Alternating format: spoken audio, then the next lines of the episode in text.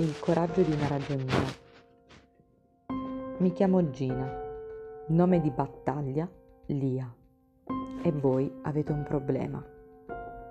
Comincia sempre così. Prima qualche fiocco di neve, che poi diventa una palla di neve, che piano piano diventa valanga.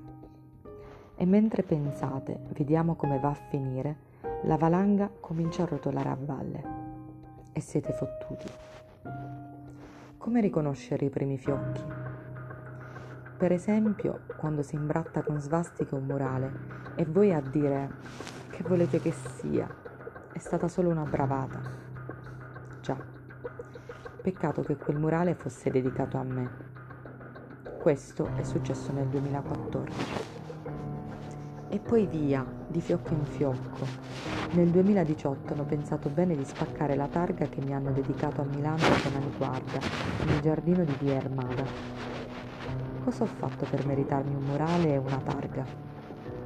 Mettetevi comodi, vi racconto la mia storia.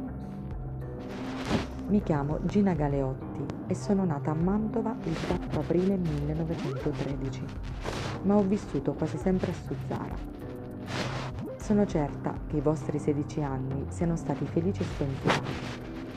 Io, a quell'età, entrai in un movimento antifascista. Lo so, altri tempi. In quegli anni riuscii a prendere il diploma di ragioneria e nel 1938 sposai Bruno, un operaio sindacalista e partigiano comunista di Suzzara. Povero Bruno condannato dal Tribunale Speciale Fascista. Aveva trascorso anni nel carcere di San Vittore. Io lo seguii presto, nel carcere intendo. Ricordate gli scioperi a Milano del 1943? Facevo parte dell'organizzazione e per questo fui arrestata. Mi portarono nel carcere di Parma per farmi parlare. Mi interrogarono 33 volte in 4 mesi torturandomi, naturalmente senza ottenere nessuna informazione. Venni liberata l'8 settembre del 1943. Tornai a Milano ed entrai immediatamente nella Resistenza. Organizzavo le donne nel quartiere Niguarda. Procuravo viveri e medicine. Diffondevo stampe clandestine e nascondevo i partigiani dai fascisti.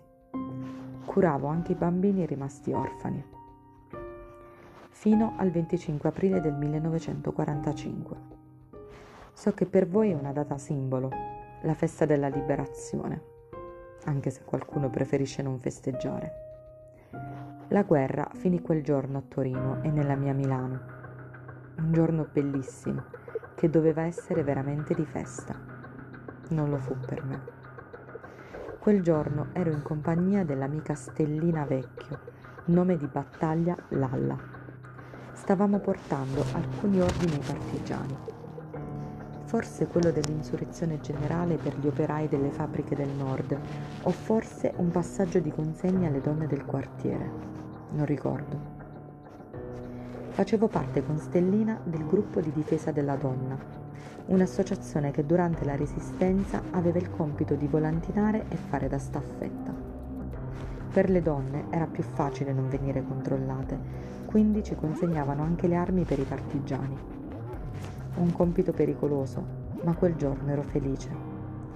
Ricordo che dissi a Stellina, domani verrà liberato mio marito da San Vittore e quando nascerà il nostro bambino non ci sarà più il fascismo. Già, avete capito bene, portavo un bimbo in grembo, il mio bimbo di otto mesi. Io e Stellina arrivammo all'altezza dell'ospedale di Niguarda sentimmo dei forti rumori provenire dalla bicocca. Forse è meglio fare il giro dietro l'ospedale, disse Stellina, ma io rifiutai. Mai scappare. Siamo o non siamo donne coraggiose? Giuro che non vidi nazisti al lato della strada, almeno fino a quando non ci ritroviamo di, di fianco. E fu troppo tardi per fuggire. Da quel camion pieno di tedeschi partirono raffiche di mitraglia raffiche fatali per me che morì all'istante e per il figlio che portavo in grembo. Quando nascerà il nostro bambino non ci sarà più il fascismo. avevo appena detto all'amica Stellina, che fortunatamente rimase illesa. Non andò così, ma via, il nostro sacrificio ha permesso a voi di nascere in un paese senza fascismo. Quindi non è stato vano, anzi, Stellina non si è mai data pace. Perché non io? Io, una ragazza senza impegni, senza legami. Lei aveva il suo bambino. Povera Stellina. Mi ha raggiunto nella notte del 25 settembre 2011. Io, Gina Galeotti, nome di battaglia Lia, e lei, Stellina Vecchio, nome di battaglia Lalla. Di nuovo insieme, come allora.